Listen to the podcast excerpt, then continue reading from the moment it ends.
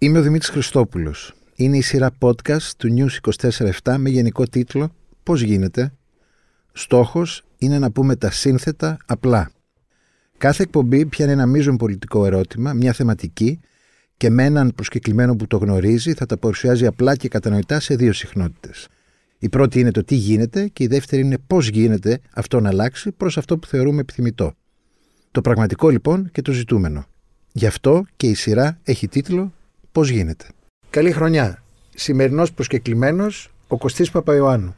Εκπαιδευτικός με μακρά πορεία στο χώρο της ελληνικής εκπαίδευσης και διευθυντής του σημείου για την... ε, Μας λες τον τίτλο του σημείου; Το σημείο για τη μελέτη και την αντιμετώπιση της ακροδεξιάς. Σήμερα Κωστή, σε καλωσορίζουμε. Καλώς ήρθες. Χαίρομαι Ε, που σας βρίσκω. Θα μιλήσουμε με την ιδιότητα του εκπαιδευτικού. Αυτό είναι το καπέλο που θέλουμε να βάλεις. Ένα καπέλο το οποίο δεν έχεις βγάλει τα τελευταία 25 χρόνια, εξ όσων θυμάμαι. Συμβαίνει να είμαστε και πολύ φίλοι με τον Κωστή, οπότε υπάρχει μια οικειότητα. Ε, και θα ξεκινήσω αμέσως ε, στο ψητό με την εξής ερώτηση. Αν σου έλεγα να μου πεις ποια είναι η μεγαλύτερη ματέωση και ποιο είναι το σημαντικότερο κεκτημένο του ελληνικού σχολικού συστήματος, τι θα μας έλεγες; Καλή ερώτηση. Εγώ θα έλεγα, ας ξεκινήσω από το κεκτημένο. Ε, εγώ θα έλεγα ότι το ελληνικό σχολείο είναι ίσως ο θεσμός στον 20ο αιώνα και τώρα πια στον 21ο που είναι πιο άρρηκτα δεμένος με τις κοινωνικές, πολιτικές, οικονομικές εξελίξεις που είχαμε και πριν τον πόλεμο, τον δεύτερο παγκόσμιο και μετά. Δηλαδή θέλω να πω ότι ό,τι έγινε στην ελληνική κοινωνία και καλό και κακό, ό,τι κοινο, κοινο- κοινωνική κινητικότητα υπήρξε στην ελληνική κοινωνία, ό,τι ενίσχυση, όποια ενίσχυση της κοινωνικής συνοχής υπήρξε στην ελληνική κοινωνία, σε μεγάλο βαθμό αυτό το πιστώνεται το ελληνικό σχολείο. Το ελληνικό σχολείο ε, με έναν τρόπο ε, λειτουργήσε όπως οφείλει να δουλεύει ένα εκπαιδευτικό σύστημα. Τώρα από εκεί και πέρα, ε, αν μιλάμε για τη ματέωση, Πριν πάμε στη ματέωση θα κάνουμε μια εισαγωγή και Μαριλένα θα ήθελα επειδή είσαι και πιο νέα στην ηλικία και πιο κοντινή στα σχολικά σου χρόνια να παρεμβαίνεις όποτε θέλεις, ούτως ή άλλως.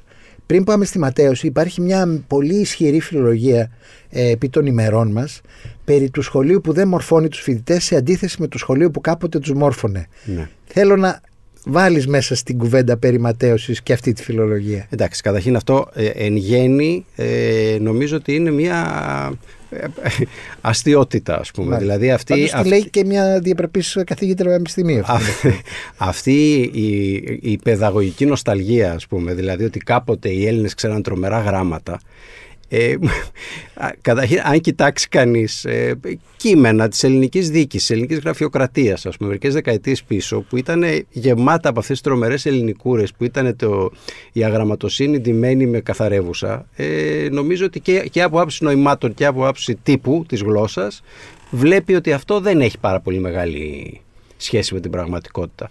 Ε, τώρα, προφανώς υπήρξαν περίοδοι που κάποια σχολεία, ειδικά κάποια σχολεία, μπορεί να λειτουργήσαν και λίγο σαν ναυαρχίδες, να τράβηξαν μπροστά, σαν ατμομηχανές. Υπήρξαν σχολεία της Αθήνας, ας πούμε, που συγκέντρωσαν, δημόσια σχολεία, καλά δημόσια σχολεία, που συγκέντρωσαν τις δεκαετίες του 60, του 70, ανθρώπους που μετά τους είδαμε να διαπρέπουν στις επιστήμες, στις τέχνες, στα γράμματα. Φυσικά υπήρξαν φωτισμένοι δάσκαλοι που μπορεί κανείς να κοιτάξει και σήμερα και να πει ότι ενδεχομένως ρε παιδί μου να μην υπάρχουν μεγέθη τέτοια. Αυτό όμως δεν συνιστά κανόνα για ένα σχολείο. Μάλιστα. Λέγοντας αυτά, πάμε και στη ματέωση που εγώ θέλω να ακούσω. Ε, κοίτα, η ματέωση νομίζω πως ε, κατά τη γνώμη μου είναι η, η ίδια η, η συνειδητοποίηση ότι το σχολείο δεν αρέσει. Δηλαδή ότι βλέπει κανείς τα παιδιά, ακόμη και στα παιδιά που ε, δεν είναι φυγόπονα, ας πούμε, δεν μπορεί αυτό να, να συμβαίνει για λόγους κάποιας ιδιοτέλειας, έτσι, ε, που την υποτιμούμε, που θα την υποτιμούσαμε. Νομίζω ότι το σχολείο σήμερα ε, σε, σε, σε γενικές γραμμές και δεν αρέσει ε, και θα έλεγα ακόμη χειρότερο και αυτό νομίζω ότι θα το συζητήσουμε δηλαδή είναι το, κατά τη γνώμη μου είναι το κεντρικό που έχει νόημα να συζητήσουμε σήμερα το σχολείο δεν δίνει ταυτότητα στα παιδιά. Δηλαδή τα παιδιά δεν συγκροτούν τον εαυτό τους και την, την, την πορεία τους προς την ενηλικίωση τόσο πολύ ως μαθητές και μαθήτριες του ελληνικού σχολείου δεν δίνει ταυτότητα. Γι' αυτό και βλέπει κανείς να, έχει- να έχουμε τόσες φυγόκεντρες δυνάμεις και κάθε τόσο να σκανδαλιζόμαστε και να λέμε τι γίνεται με τη βία, τι γίνεται με την παραβατικότητα, τι γίνεται. Μα δεν πρέπει να αναρωτηθούμε τι γίνεται με αυτά. Πρέπει να αναρωτηθούμε τι γίνεται με τη, με τη ραχοκοκαλιά ενός ε, συνόλου ανθρώπων που είναι η σχολική κοινότητα εάν νιώθουν ότι ανήκουν σε μια κοινότητα. Οπότε, οπότε εσείς τι πιστεύετε ότι φταίει γι' αυτό; Εγώ νομίζω ότι ε, κάπου έχουμε χάσει, την, έχουμε χάσει ένα τρένο. Έχουμε χάσει μια επαφή με την ζωντανή πραγματικότητα έξω. Το σχολείο και ως θεσμός, όχι μόνο το ελληνικό σχολείο, κακά τα ψέματα. Ε, νομίζω ότι πρέπει να αναρωτηθούμε πολύ σοβαρά εάν το σχολείο όπως το ξέρουμε με τη μετοπική διδασκαλία που μπαίνει ο, ο δάσκαλος ή δασκάλα που ξέρει γράμματα να μάθεις στα παιδιά που δεν ξέρουν γράμματα πώς θα γράφουν και θα διαβάζουν γιατί η σύλληψη του σχολείου είναι ακόμα αυτή. Μπαίνω μέσα και θα μεταδώσω γνώση. Σε μια εποχή ψηφιακής συνθήκης, σε μια εποχή πληροφορίας, σε μια εποχή εικόνας, σε μια εποχή πολλαπλών μέσων, ας πούμε, που δέχονται τα παιδιά από παντού, ε, εάν το ίδιο το σχολείο σύμβαση, πρέπει να το ξαναδούμε συνολικά. Ναι, αλλά τουλάχιστον το σενάριο ότι μπαίνει κάποιος να μάθει γράμματα στα παιδιά με ό,τι πατερναλισμό και ξέρω, παροχημένο έχει μέσα του είναι μια ασφάλεια. Μπαίνει ο άλλος που ξέρει πέντε πράγματα και παλεύει να τα μάθει τα παιδιά. Ωραία. Αυτό πρέπει νομίζω να, να το δούμε, να το, να το δοκιμάζουμε διαρκώς ως συνθήκη.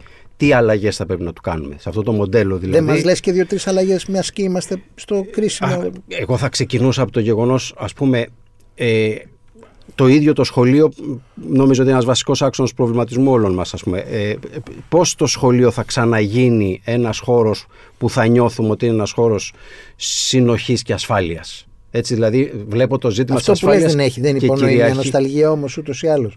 Όχι. Κάποτε ήτανε. Αυτό δεν ξέρω. Σωστό είναι αυτό που λες, αλλά εγώ δεν το λέω νοσταλγικά σε σχέση με το τότε. Εγώ λέω ότι σήμερα ε, ακόμη περισσότερο ψάχνει κανείς να βρει ε, και το ξέρεις γιατί το συζητάμε πολλές φορές το πλήρες νόημα της έννοιας Και νομίζω το πλήρες νόημα της έννοιας ασφάλειας, ασφάλεια και όχι η ασφάλεια με, το, με τον βούρδουλα, ας πούμε, με τις ποινές κτλ., ε, θα πρέπει να καταξιωθεί μέσα στο χώρο της εκπαίδευσης, μέσα στο χώρο του σχολείου. Εκεί είναι δηλαδή που μιλάμε για, για παράγοντα, για νησίδα που θα πρέπει να λειτουργεί ε, ως ασφάλεια, όχι μόνο απέναντι σε μορφές bullying ε, κτλ.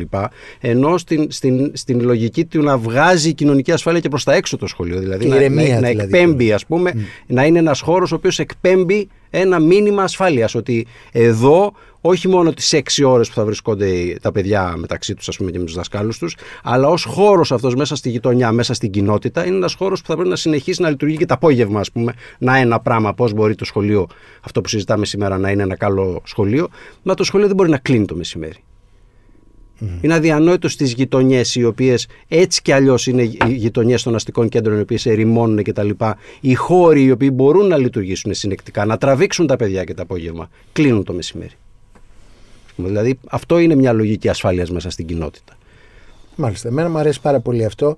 Ε, ωστόσο θα, δεν μπορώ να μην ρωτήσω σε αυτό και Μαριλένα άρχισε να ετοιμάζεσαι. Ποιοι είναι οι παράγοντες που αποτρέπουν το να υπάρχει ένα σχολείο σαν ένας φάρος κινητοποίησης, γνώσης και κοινωνικοποίησης και ακόμα και σε δύσκολες γειτονιές. Είναι μόνο το κράτος ας πούμε ή είναι και εν μέρη και Όχι. κάποια κακώς νοούμενη συντεχνιακή αντίληψη που έχει αναπτυχθεί μέσα στο ίδιο το προσωπικό των σχολείων; Και αυτό δεν έχω καμιά δυσκολία να το, να το αποδεχτώ. Απλώς θα έλεγα ότι ε, ο, ο βασικός παράγοντας είναι αυτό που συνηθίζουμε να λέμε μια κοινωνία χαμηλών προσδοκιών δυστυχώς έχει πια χαμηλές προσδοκίες και από τον κατεξοχήν θεσμό από το οποίο η ελληνική κοινωνία είχε προσδοκίες. Μιλάγαμε τώρα πριν λίγο για την, για την μεγάλη κοινωνική κινητικότητα την οποία σε μεγάλο βαθμό το δημόσιο σχολείο και το δημόσιο πανεπιστήμιο τροφοδότησαν. Άρα η ελληνική κοινωνία είχε επενδύσει εκεί. Είχε, είχε υψηλές προσδοκίες από αυτούς τους θεσμούς. Με ποιο τρόπο έχει γίνει μία σχέση αλληλοτροφοδοτούμενη μιας πολιτικής τάξης που σε μεγάλο βαθμό απαξιώνει το δημόσιο σχολείο; Δηλαδή, με κάθε τρόπο εχθρεύεται το δημόσιο σχολείο, απαξιώνει τους εκπαιδευτικούς. Η εκπαιδευτική διαβάζει κανείς τον κυρίαρχο λόγο και τον μηντιακό και τον πολιτικό και η εκπαιδευτική είναι κάτι αγράμματοι τεμπέληδες, ε, μια συντεχνία που κοιτάζει μόνο τα δικά της τα συμφέροντα, δεν μαθαίνει τα παιδιά μας γράμματα κτλ. Αυτό λοιπόν η ελληνική κοινωνία το εισπράττει, τα ακούει και το γυρνάει πίσω και το γυρνάει πίσω και στους εκπαιδευτικούς. Διότι εγώ θα έλεγα ότι ένα βασικό στοιχείο, συμπληρώνοντας αυτό που λες, προφανώς έχουν αναπτυχθεί, αναπτυχθεί και τέτοιες συντεχνιακές λογικές και μια λογική κακώς εννοούμενων ενδεχομένως και εκτιμένων ή οτιδήποτε. Παρόλη αυτή η συζήτηση είναι πολύ μεγάλη και περίεργη. Ε, αλλά εγώ θα έλεγα ότι συστατικό στοιχείο αυτής της απαξίωσης που συζητάμε είναι και το γεγονός ότι σε μεγάλο βαθμό από, από μερίδες της γονεϊκής κοινότητας ας πούμε υπάρχει μια λογική και έχει αναπτυχθεί, έχει αφαιθεί να, να αναπτυχθεί και έχει μια λογική αλακάρτ εκπαίδευσης που μπορεί ο γονιός δικαιούται να απαξιώνει το δάσκαλο να λέει ότι εγώ δεν γουστάρω στο παιδί μου αυτός ο δάσκαλος να μιλήσει Φυσικά και για τα δύσκολα θέματα και για έμφυλες ταυτότητες τα βλέπουμε αυτά, αλλά σιγά σιγά αυτό απλώνεται και σε μεγαλύτερα κομμάτια του εκπαιδευτικού προγράμματος. Είδαμε τι έγινε και με, τα, με την προβολή τότε της ταινίας στα αγόρια στον ντου, το ναι. ότι μεγάλος άλλος είχε προκληθεί από ε, Αυτό είναι ένα γονέων. πολύ σημαντικό κομμάτι αυτής της ιστορίας. Μπορούμε να επανέλθουμε δηλαδή, σε αυτούς τους ηθικούς πανικούς γύρω από το ελληνικό σχολείο. Mm. Άρα, εγώ κρατώ ότι σε αντίθεση με μια κεκτημένη κατάσταση που έφερε το ελληνικό σχολείο να είναι ο βασικός μοχλός της κινητικότητας σε μια κοινωνία με τα χαρακτηριστικά της ελληνικής, τα τελευταία χρόνια υπάρχει μια αποεπένδυση από το ηθικό κύρος του σχολείου τόσο από την πλευρά των κρατούντων όσο και από την πλευρά των μαθητών και των οικογενειών τους ας το πούμε. Νομίζω καλά δεν αυτό, το λέω. Καλά το λες και νομίζω ότι αυτό μπαίνει και σε αυτό το πλέγμα, το, αυτό, αυτή την, ε, την αρχιτεκτονική που έχει φτιαχτεί ε, περί το Λύκειο, μέσα στο Λύκειο και γύρω γύρω από αυτό εννοώντας και τη φροντιστηριοποίηση και του ίδιου του Λυκείου και την μεγάλη επένδυση στην, στα φροντιστήρια σε σχέση με το Λύκειο και φυσικά και αυτήν την, ε, ε, το, το, το τέμ της ελληνικής εκπαίδευσης που είναι οι πανελλαδικές εξετάσεις και η εισαγωγή στο πανεπιστήμιο το οποίο πια ε, σαν ε, ιός μολύνει όλο το σώμα της εκπαίδευσης. Έχει πάρα πολύ ενδιαφέρον να δει κανείς αυτό που γίνεται στην 5η και στην 6η Δημοτικού για την εισαγωγή στα πρότυπα και τα πειραματικά σχολεία, που έχει κανείς φροντιστήρια που πηγαίνουν τα παιδάκια των 11 ετών σε ομαδικό φροντιστήριο. Δηλαδή, όσοι έχουν χάσει λίγο την επαφή με την εκπαίδευση, αυτό δεν το πιστεύουν όταν τα ακούν ότι στις συγκεντρώσεις των γονέων, ας πούμε, εγώ ήμουν στις συγκεντρώσεις των, των, των γονιών των συμμαθητών του γιού μου, που στην ηλικία αυτή τα παιδιά, οι γονείς τους συζητάγανε σε ποιο φροντιστήριο πάει το παιδί για να δώσει εξετάσεις.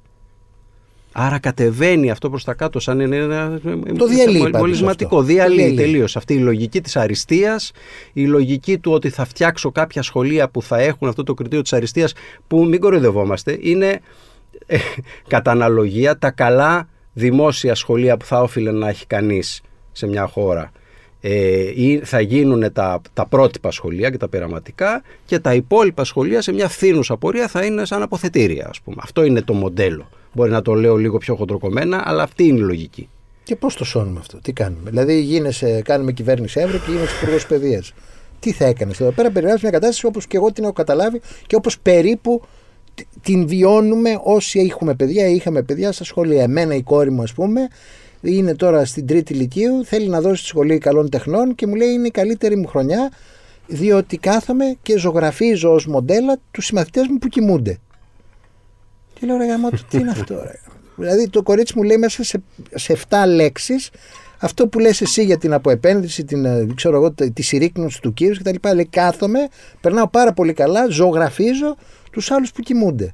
Τι κάνουμε, από πού το πιάνουμε δηλαδή αυτό να το, να το σώσουμε; Καταρχήν, ε, δεν μπορώ να απαντήσω τι θα κάναμε μια και έξω για κάτι τέτοιο, τι θα όφιλε να κάνει κανείς. Μου αλλά... κάτι το οποίο το κρατώ, ας πούμε, ότι το σχολείο είναι ντροπή να κλείνει. Το έχω βιώσει και εγώ αυτό. Μου φαίνεται απαράδεκτο. Ναι, και εγώ το συμφωνώ σε αυτό. Ωραία, και, εγώ, πάμε. και εγώ είμαι απέναντι τελείως στη λογική του, του κλεισίματος των σχολείων. Έτσι το έχουμε συζητήσει και σε άλλες περιόδους πιο δύσκολες αυτό.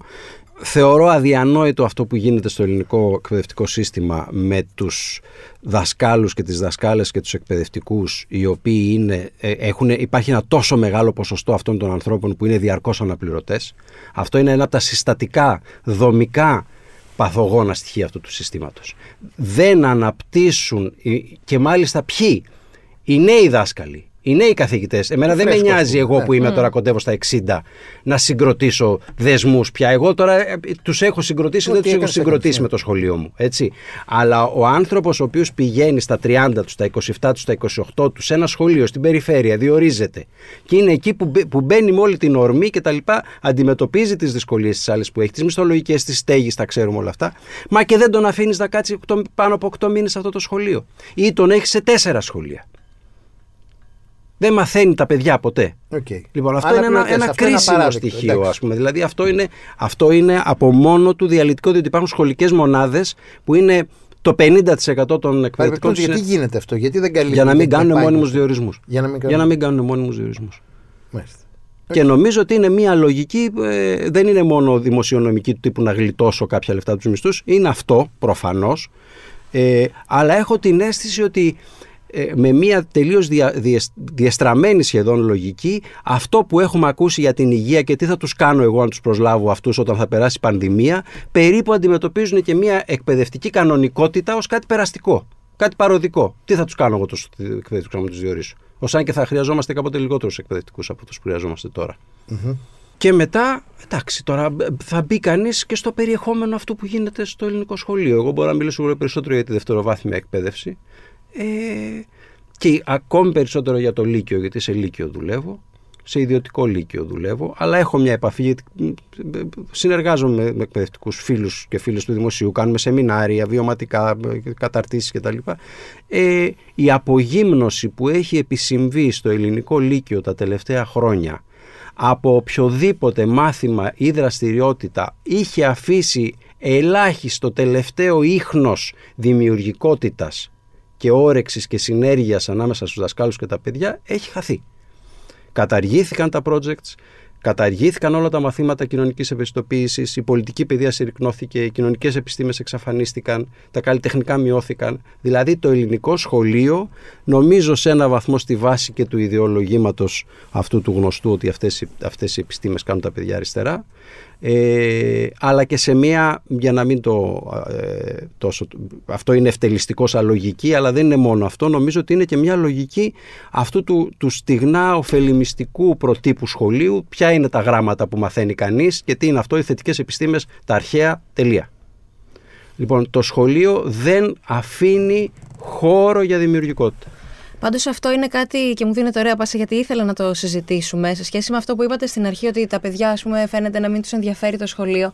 Μήπως παίζει και ένας, και ένα ρόλο το πρόγραμμα σπουδών, ας το πούμε, τα μαθήματα, που πώς γίνεται, ας πούμε, εμένα μου κάνει εντύπωση να διδάσκονται ακόμα τα θρησκευτικά και να μην έχει μπει η σεξουαλική αγωγή, παραδείγματος χάρη, στα, στα σχολεία. Ή ε, άλλου τύπου μαθήματα που περιγράψετε, ή κοινωνιολογία, ή άλλα μαθήματα τα οποία να ενισχύουν τη δημιουργικότητα των μαθητών.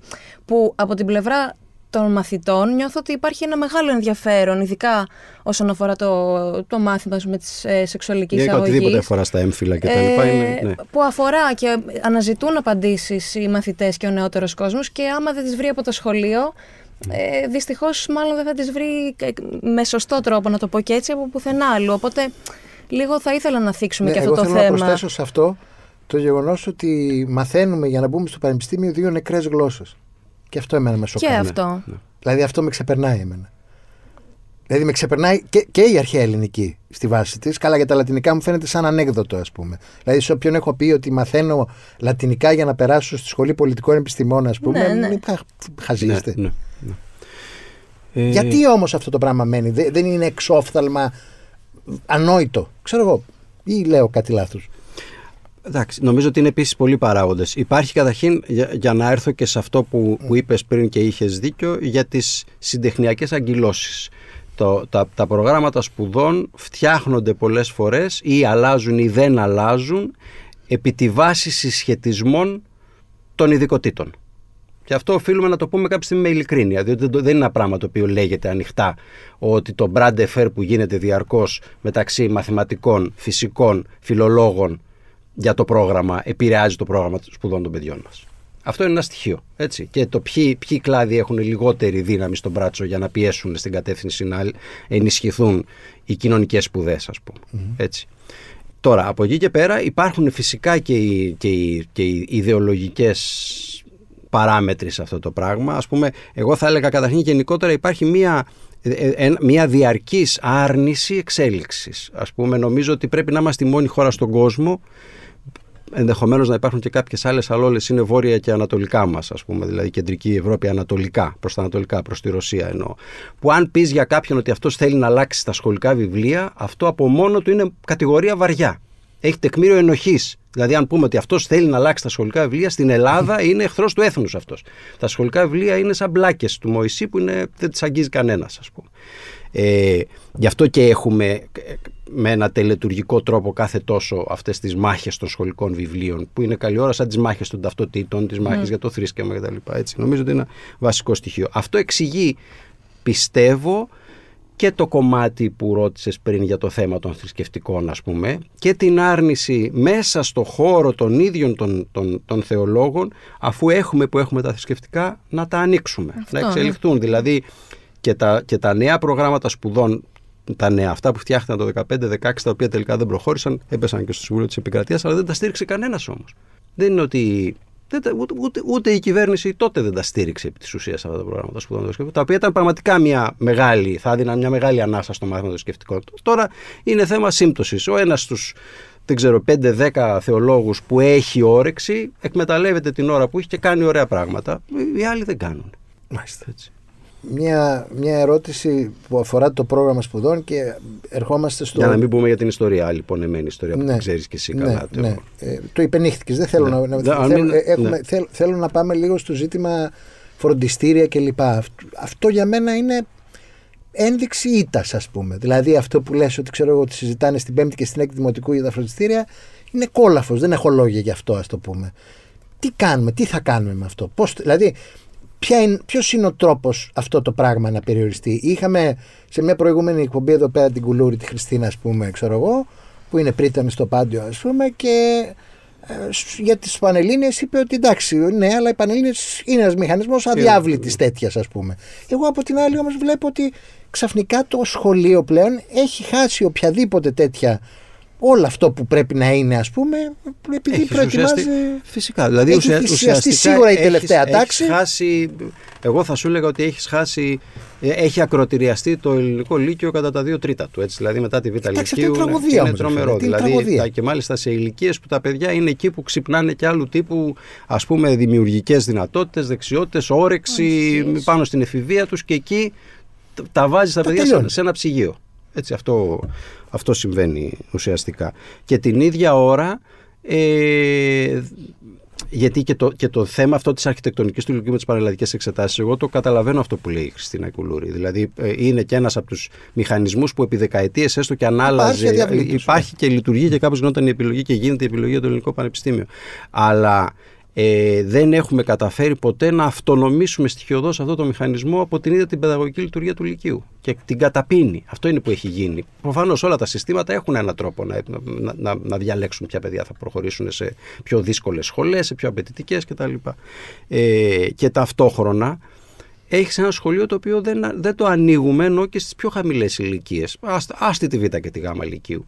Γιατί δεν ανοίγουμε το γυμνάσιο, ας πούμε, στην εποχή αυτή της ψηφιακής συνθήκης και την εποχή που τα παιδιά γυρνάνε με ένα κινητό στο χέρι, παίρνουν πληροφορία από παντού, αφιλτράριστη πολλές φορές. Το κινητό που είναι αυτό που μας τρομάζει, γίνεται σε κάποιες περιπτώσεις σχεδόν εργαλείο εγκλήματος, στις περιπτώσεις ακραίου bullying, όπως έχουμε και αυτές τις μέρες, ακούμε για τέτοια περιστατικά, και δεν έχουμε διάβολες σκεφτεί να βάλουμε στο ελληνικό σχολείο μαθήματα δράσης σεμινάρια βιωματικά για, την, για, την, για τη χρήση της πληροφορίας. Ναι, γιατί δεν τα κάνουμε όλα αυτά, εγώ δεν έχω καταλάβει. Γιατί και περιμένουμε, δε, και, και, και, και, όσα σχολεία, και υπάρχουν και σχολεία και δημόσια, που, έχουν, που ψάχνουν οι διευθυντές τους ή και οι σύλλογοι γονέων κτλ. Και, και φέρνουν ανθρώπους να κάνουν τέτοιες δραστηριότητες. Αλλά δεν, δεν, δεν θέλει το σχολείο να βάλει στον κορμό του αυτή τη λογική. Γι' αυτό και βρίσκει εμβαλωματικές λύσεις. Δεν θα αλλάξω το πρόγραμμα, θα φτιάξω όμως εργαστήρια δεξιοτήτων και έτσι ο δάσκαλος θα μπορεί να διαλέξει δύο ώρες επί τρεις μήνες να κάνει αυτό ή ένας άλλος δάσκαλος να κάνει κάτι άλλο. το σχολείο, δεν. Ποιο σχολείο, η, η ηγεσία του ε, φυσικά, Παιδείας; Φυσικά. Το, το, το Ινστιτούτο Εκπαιδευτικής Πολιτικής που είναι το, ουσιαστικά ας πούμε ο, ο, ο χώρος που μελετά και επεξεργάζεται στρατηγικές και πολιτικές για την εκπαίδευση και είναι ο βραχίωνας ας πούμε αυτός ο παιδαγωγικός του Υπουργείου Παιδείας. Okay. Λοιπόν, Άρα ένα υπομόχλιο μιας συντηρητικής αντίληψης που λέει. Ναι, και η οποία δυστυχώς γίνεται, βαίνει και επί των συντηρητικότερων με ραγδαίους ρυθμούς. Με ραγδαίους ρυθμούς. Δηλαδή, ακόμη και αυτά που λέω μόλις τώρα για τα εργαστήρια δεξιοτήτων, που ήταν μια. Δεν είναι ριζική αλλαγή, είναι κάποια ναι, βήματα προς τα μπροστά. Τώρα σιγά σιγά και αυτά υπάρχει μια αναδίπλωση, ας πούμε.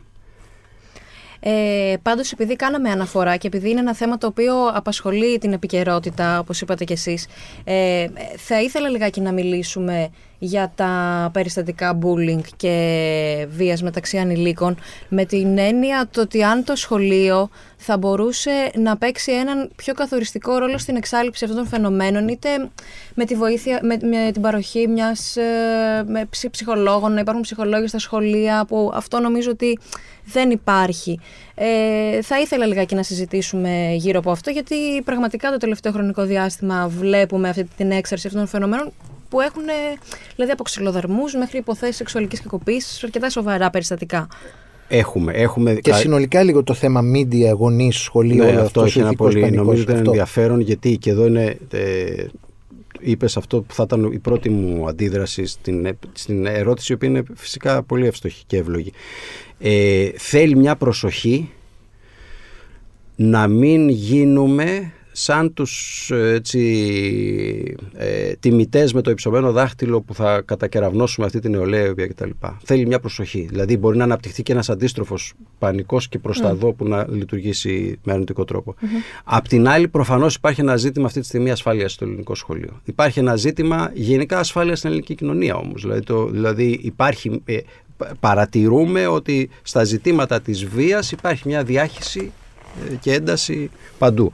Ε, θα έλεγα ότι τα πολύ χτυπητά χαρακτηριστικά αυτής της όψης της βίας που συζητάμε, που σχετίζονται με τη σχολική κοινότητα και γύρω από τη σχολική κοινότητα, έχουν να κάνουν με το κατέβασμα της ηλικίας. Είχαμε περιστατικά βίας, δεν είχαμε περιστατικά βίας με, με 11χρονα, 12χρονα, 13χρονα παιδιά. Δηλαδή, στο πρόσφατο περιστατικό είναι 13χρονα, πρώτη γυμνασίου, δεύτερη γυμνασίου παιδιά. Είναι η εμπλοκή κοριτσιών σε πολύ μεγαλύτερο βαθμό από ό,τι είχαμε στο παρελθόν. Έτσι. Και το τρίτο στοιχείο είναι ότι είναι συνθήκη εκ των όνου κάνευ σχεδόν σε αυτά τα περιστατικά η ψηφιακή τους καταγραφή και η δημοσιοποίησή τους στα social media. Άρα γι' αυτό και είπα ότι το ζήτημα της χρήσης αυτών των μέσων mm. δεν μπορεί παρά να είναι και μέρος της αντιμετώπισης και μέρος μιας προοπτικής λύσης, όχι λύσης, μιας καλύτερης συνθήκης ναι, αντιμετώπισης. Ναι. Ε, το δεύτερο, δεν υπάρχουν παρεμβάσεις στα σχολεία οι οποίες μπορεί να λειτουργήσουν πυροσβεστικά. Δεν υπάρχει ένας σοφός που θα έρθει να πει στα παιδιά κάτι για το bullying και τα παιδιά θα τον ακούσουν και θα λειτουργήσουν αλλιώς.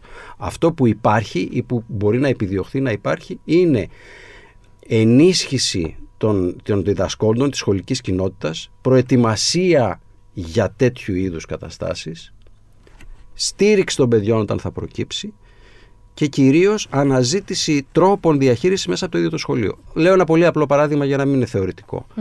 Ο, ο μικρός Δημήτρης ε, με κάποιο τρόπο πληρο... καταλαβαίνουμε ότι υφίσταται μία ε, ψυχολογική πίεση, μία σωματική κακοποίηση, οτιδήποτε τέτοιο.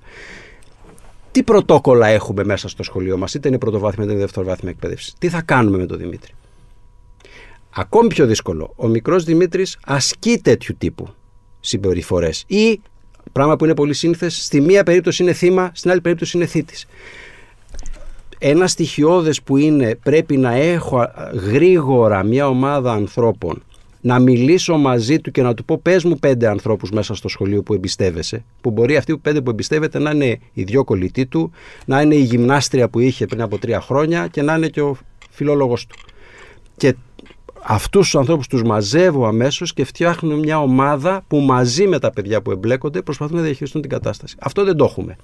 Τι έχουμε, ένα σύλλογο διδασκόντων ο οποίος υπό την πίεση των πραγμάτων, ακόμη δυστυχώς χειρότερα όταν εμπλακούν και τα μέσα ενημέρωσης, καλείται να λειτουργήσει είτε ως αστυνομία, mm.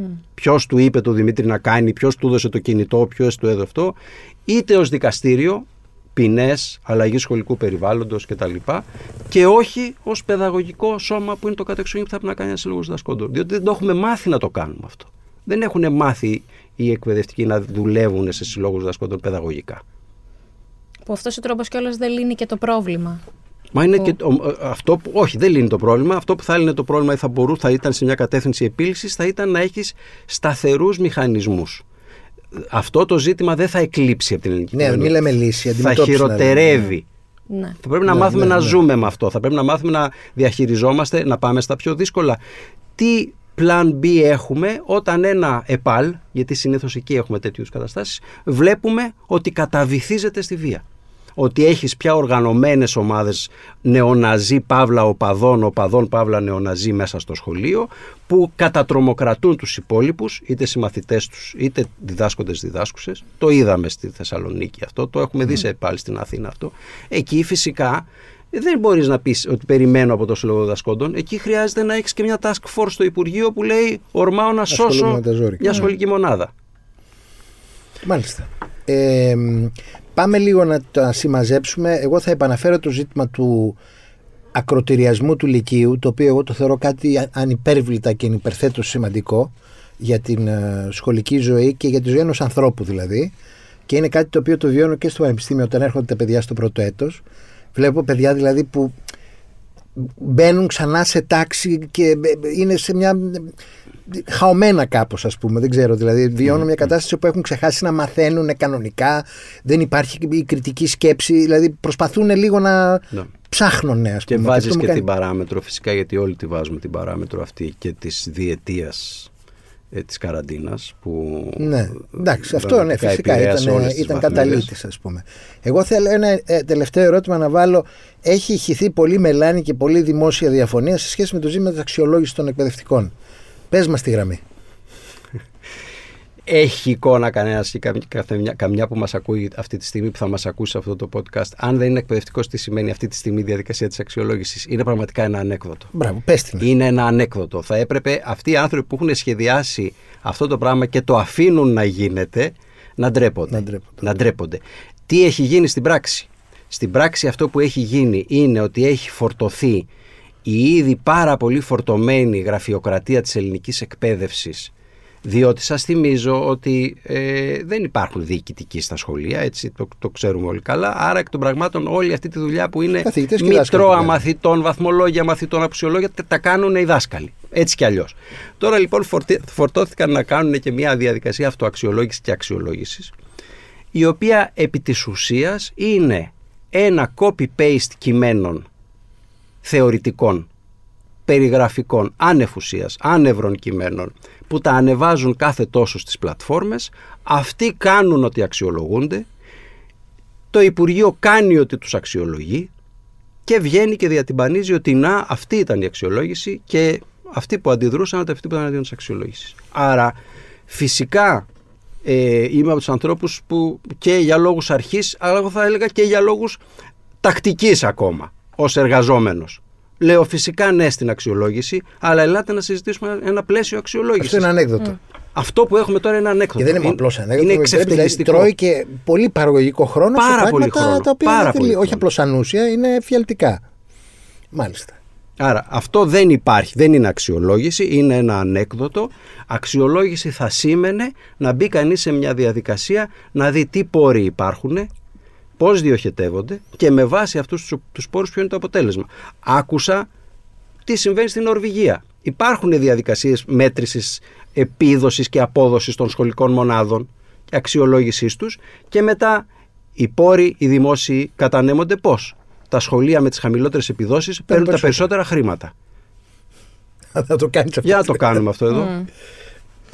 Ε, φεύγοντας από το θέμα της αξιολόγησης θα ήθελα να κάνουμε μια αναφορά όσον αφορά τους ε, ανάπηρους μαθητές και τις ανάπηρες μαθήτριες στα σχολεία. Σήμερα μόλις διαβάσαμε ότι στην Πηλαία 80 μαθητές και μαθήτριες με αυτισμό μείνανε εκτός ε, σχολείου ε, άστεγοι από σχολικό συγκρότημα γιατί κρίθηκε ακατάλληλος ο, ο, ο κτηριακός χώρος τέλος πάντων που φιλοξενεί τα σχολεία.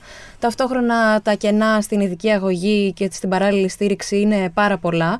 Επομένως ε, και ταυτόχρονα επίσης δεν φαίνεται η ιδέα της συμπεριληπτικής εκπαίδευσης να ενισχύεται τόσο πολύ από το Υπουργείο και η ερώτηση είναι το πώς θα μπορούσαν ε, να ξεπεραστούν τα παραπάνω αυτά εμπόδια που περιγράφουμε και που υπάρχουν ε, και που έχουν σαν αποτέλεσμα χιλιάδες ανάπηροι μαθητές και μαθήτρες να μένουν εκτός σχολείου και το πώς θα καταφέρουν να ξεπεραστούν και κατά πόσο μπορεί εν τέλει ένα καλύτερο σχολείο να γίνει πράξη, ένα καλύτερο σχολείο που να περιλαμβάνει όλα τα παιδιά με ή χωρίς βλάβες.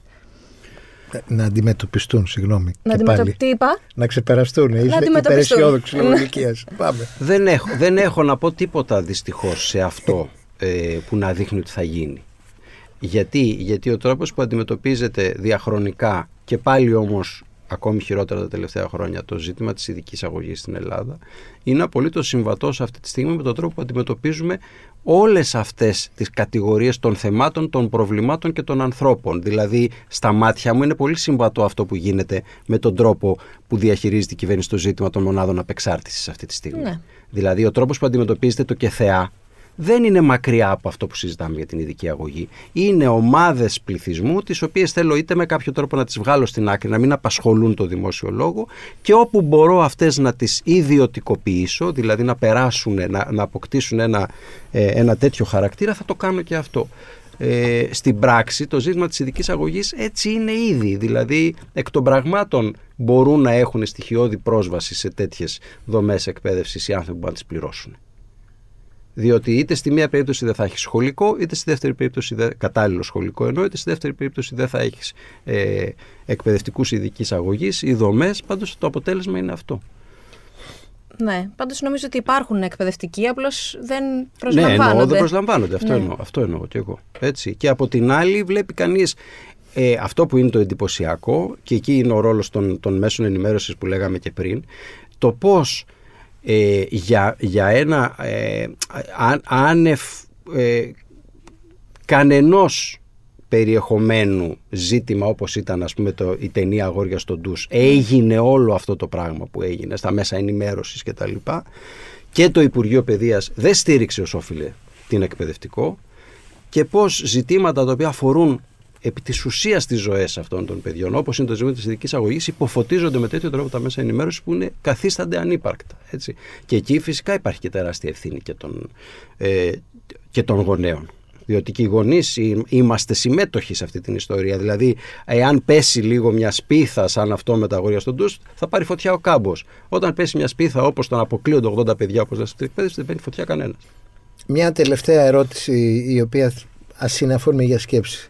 Πόσο μακριά είμαστε σαν χώρα από ένα σχολείο το οποίο μέχρι την ηλικία της ενηλικίωσης θα μορφώνει πολύπλευρα τα παιδιά, θα τους μαθαίνει με δημιουργικό τρόπο ιστορία, να ξέρουν πού πατάνε και πού πηγαίνουν αντί να απομνημονεύουν ημερομηνίες. Θα τους μαθαίνει γεωγραφία, την βασική υλική συνθήκη της ζωής τους δηλαδή, τον τόπο τους και όχι μόνο τον τόπο, αλλά την έννοια του τον- χώρου το- συνολικά. Ένα σχολείο το οποίο θα οπλίζει με στοιχειώδεις γνώσεις θετικών επιστημών, μαθηματικών, γεωμετρίας, φυσικής, χημίας και ένα σχολείο το οποίο δεν θα ισοπεδώνεται ενώπιση του πανεπιστημίου. Η ισοπαίδωση που βλέπω και επιμένω κοιτώντας από την πλευρά του δασκάλου στο πανεπιστήμιο στα πρώτα έτη είναι διαρκείς ματαιώσεις και, και αμηχανίες.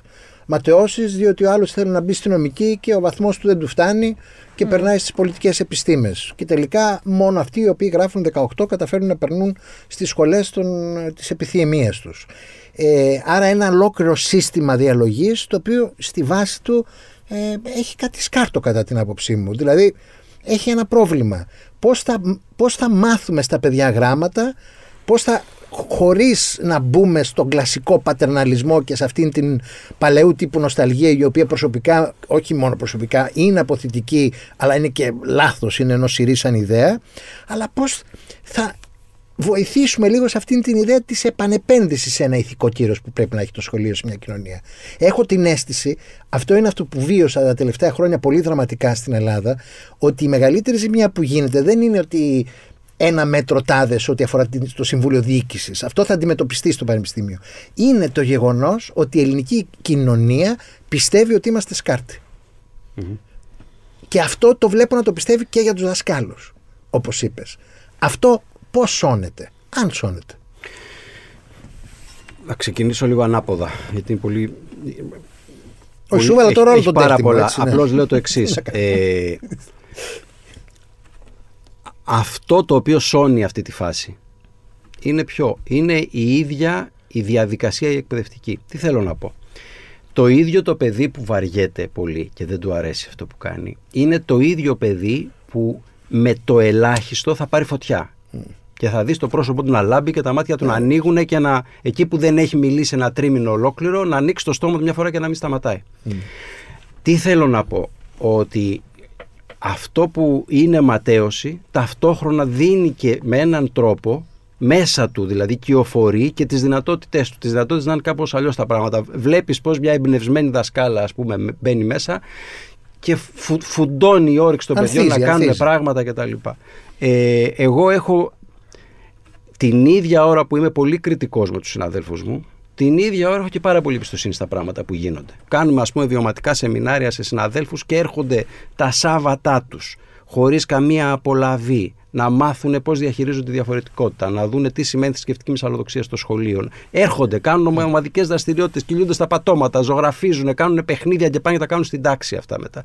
Εγώ θα λέγα ότι ένα βασικό πρόβλημα του σχολείου, από τα πολλά, δεν μπορώ να πω για τα πολλά, ένα βασικό πρόβλημα του σχολείου είναι ότι αυτή τη στιγμή το ελληνικό σχολείο είναι, έχει γκώσει, έχει σκάσει. Δεν έχει χώρο και ανάσα για τίποτα. Δεν προλαβαίνουν δάσκαλοι και παιδιά να πούνε μια κουβέντα. Το λένε όλοι αυτό. Δεν προλαβαίνουν από, από την πρώτη δημοτικού μέχρι την τρίτη ηλικίου να κάνουν μία ώρα μια συνέλευση τάξης. Πρέπει να την κλέψεις από κάπου και να κάνεις ζαβολιά για να την κάνεις. Λοιπόν, αυτό το, το ασθμένο σχολείο δεν μπορεί να πάει παραπέρα. Το σχολείο, εγώ πιστεύω ότι χρειάζεται χρόνο και χώρο. Να βγούνε τα παιδιά μια φορά και να πούνε, μου το λένε, κύριε, γιατί δεν βγαίνουμε μια φορά έξω να κάνουμε. Και λέω, ότι δεν προλαβαίνουμε. Άρα, αν μου λέγες από πού ξεκινάω, αν μου λέγατε από πού ξεκινάω, εγώ θα έλεγα να ψάξουμε να βρούμε έναν τρόπο να αδειάσουμε δύο ώρες το ορολόγιο πρόγραμμα κάθε βαθμίδας. Α ξεκινήσουμε από εκεί. Να δούμε πώς το Σεπτέμβριο δίνουμε δύο ώρες σε κάθε βαθμίδα και λέμε στους δασκάλους της Τρίτης, μόνοι τους να βρουν οι τρεις δάσκαλοι των τριών τμήματων της Τρίτης, τι θα κάνουμε αυτές τις δύο ώρες. Δεν υπάρχει περίπτωση να μην βγει κάτι από αυτό για να ξεκινήσουμε να συζητάμε. Με αυτήν την ελπιδοφόρα νότα, δηλαδή με την νότα ότι τίποτα δεν είναι αθεράπευτο. Α κλείσουμε και να σε ευχαριστήσουμε ιδιαίτερα για αυτή την πάρα πολύ ωραία κουβέντα. Η οποία στο τέλος νομίζω ότι απέκτησε πολύ πηγαία αυθεντικά χαρακτηριστικά που την απογείωσαν. Να σε καλά. Να σε καλά.